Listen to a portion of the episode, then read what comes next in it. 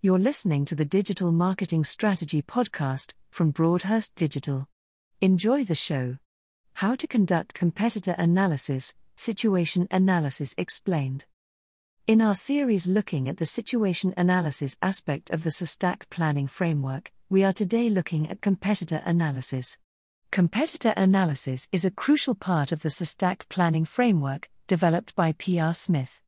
It is the process by which a business looks at its competitors, strengths and weaknesses, and then makes decisions.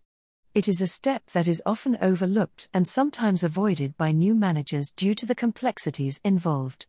The truth is, marketers should not avoid competitor analysis as, for most businesses, it can be conducted relatively quickly with some simple desk research. Why is competitor analysis important for digital marketing planning? The goal of competitor analysis is to understand the competitive environment. It also helps understand competitors' key strengths and weaknesses and their strategies. This information can improve your products and services and be used for marketing purposes. A competitive analysis template is an excellent way to organize data about your competitors so that you can easily compare them with your own company. You should complete one template per competitor and populate it with as much information as possible, such as their name, address, phone number, website address, social media accounts, annual revenue, etc. What are the core steps of the competitor analysis process? The first step in the competitor analysis process is to identify your competitors.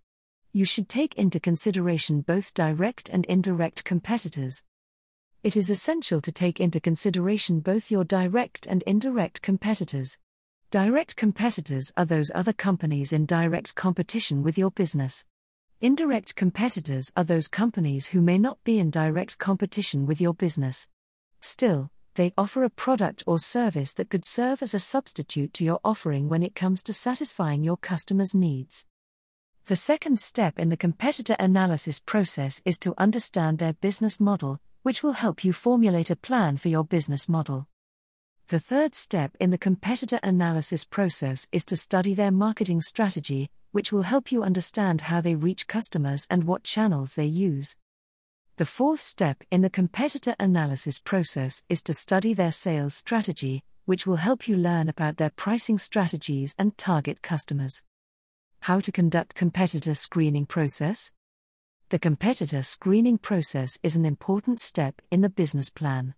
It helps to identify the strengths and weaknesses of your competitors. The following are some of the questions that you need to answer during this process. 1. What are your competitors' strengths? 2. What are your competitors' weaknesses? 3. What is your competitor's market position? 4. How do you compare with your competitors on price, quality, service, etc. 5. What are their marketing strategies? 6. What is your competitive advantage against them? How to conduct gap analysis in the context of competitor analysis.